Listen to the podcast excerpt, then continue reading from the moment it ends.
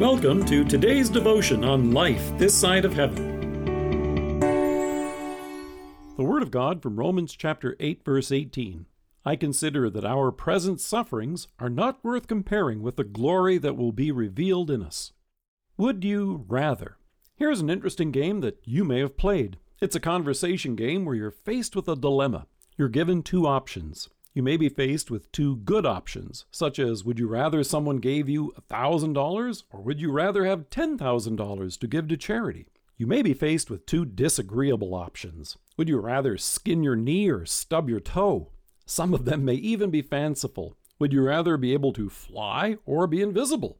So, in order to work it through, a player may wonder out loud about their rationale and all the thinking that goes into their answer. The only rule to the game is that you can't say both. Here in Romans, Paul compares our suffering in Christ with the glory that you and I will have with Him in heaven. But in this case, it's not a game of would you rather. It isn't an either or question. It's a package. With one comes the other. As Christians, you and I will suffer with Christ. The reproach that fell upon him now also falls upon us. We suffer with him. The difference is that you and I don't suffer for him. He came and suffered for us and for our salvation.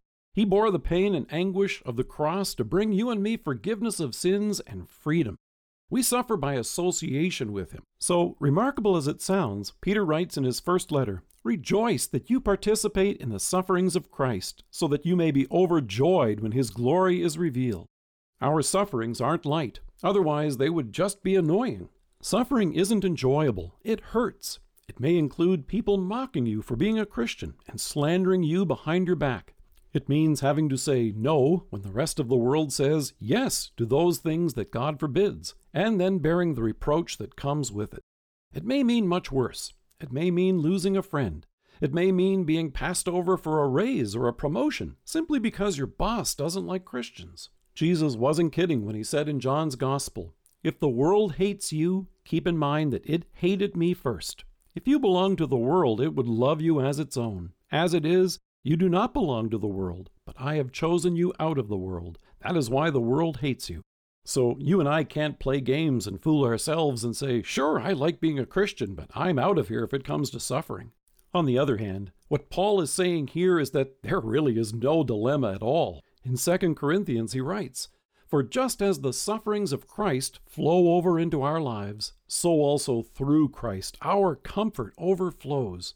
With Jesus comes forgiveness of sins, real life, and salvation. And what an amazing eternity He has stretched out before us. And that's why Paul says without any hesitation, I consider that our present sufferings are not worth comparing with the glory that will be revealed in us. Jesus himself reminds us in Matthew whoever finds his life will lose it and whoever loses his life for my sake will find it. To which the apostle would reply, Gladly. It's worth knowing that in this life we will see the suffering and not the glory. That's what it means to trust in our Savior and have faith. In 2 Corinthians, Paul tells us, Therefore we do not lose heart. Though outwardly we are wasting away, yet inwardly we are being renewed day by day. For our light and momentary troubles are achieving for us an eternal glory that far outweighs them all. So we fix our eyes not on what is seen, but on what is unseen. For what is seen is temporary, but what is unseen is eternal. For you and me, the apostle, and all who trust in our Savior, the answer to this would you rather question will always be both. Let us pray. Loving Savior, strengthen us in our faith that despite our current afflictions, we may look forward to the glory that will be revealed with you in paradise. Amen. Thank you for joining us. If you're listening to us by podcast or on Alexa, we invite you to browse the resources that are available on our site at lifethissideofheaven.org. God bless you and have a great day.